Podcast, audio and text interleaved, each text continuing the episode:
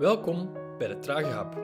Vandaag een korte gedachte waar je lang op mag kouwen over Lucas 11, vers 14 tot 36. Twee weken geleden hadden we een uh, elektriciteitsprobleem. We hadden hier nauwelijks nog licht. Ik heb zo'n uh, bouwlamp met een lange kabel en dus kon ik die in een uh, stopcontact steken dat nog wel werkte en zo voor licht zorgen. Heel gezellig. Nu, stel je voor dat ik die lamp in de kelder zou gezet hebben en dan de deur gesloten had. Wat zou dat voor zin gehad hebben? Ik kon het even goed niet doen. Wel, iets gelijkaardig vertelt Jezus. Wat heeft het voor zin om een olielamp aan te steken en deze dan onder de korenmaat of in een nis, zegt een andere vertaling, te zetten? Licht is bedoeld om gezien te worden, om het duister te doen verdwijnen, zodat je weer ziet wat je doet.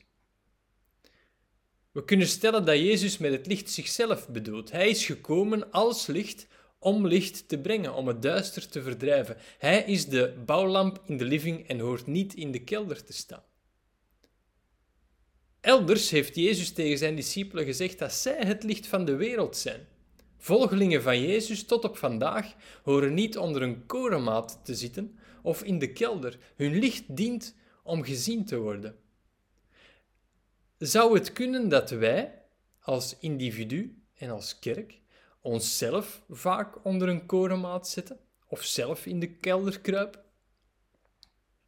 De evangelisten onder jullie die roepen nu uit: zie je wel, we moeten meer evangeliseren. De profeten die roepen nog harder: we moeten een duidelijke boodschap laten klinken en mensen inzicht geven in wat er misloopt in de maatschappij. De herders die zeggen sussend: kom, kom, er zijn zoveel mensen die het geestelijk moeilijk hebben. We moeten hen helpen. De leraars die uit een mm, ja, ja, maar mensen hebben ook meer kennis nodig van wie God is. Hoe weten ze anders iets over het licht? En de apostelen die schudden het hoofd en die zeggen: nee, nee. Wij moeten nieuwe wegen vinden voor de kerk, zodat er beweging komt en zichtbaarheid in de maatschappij.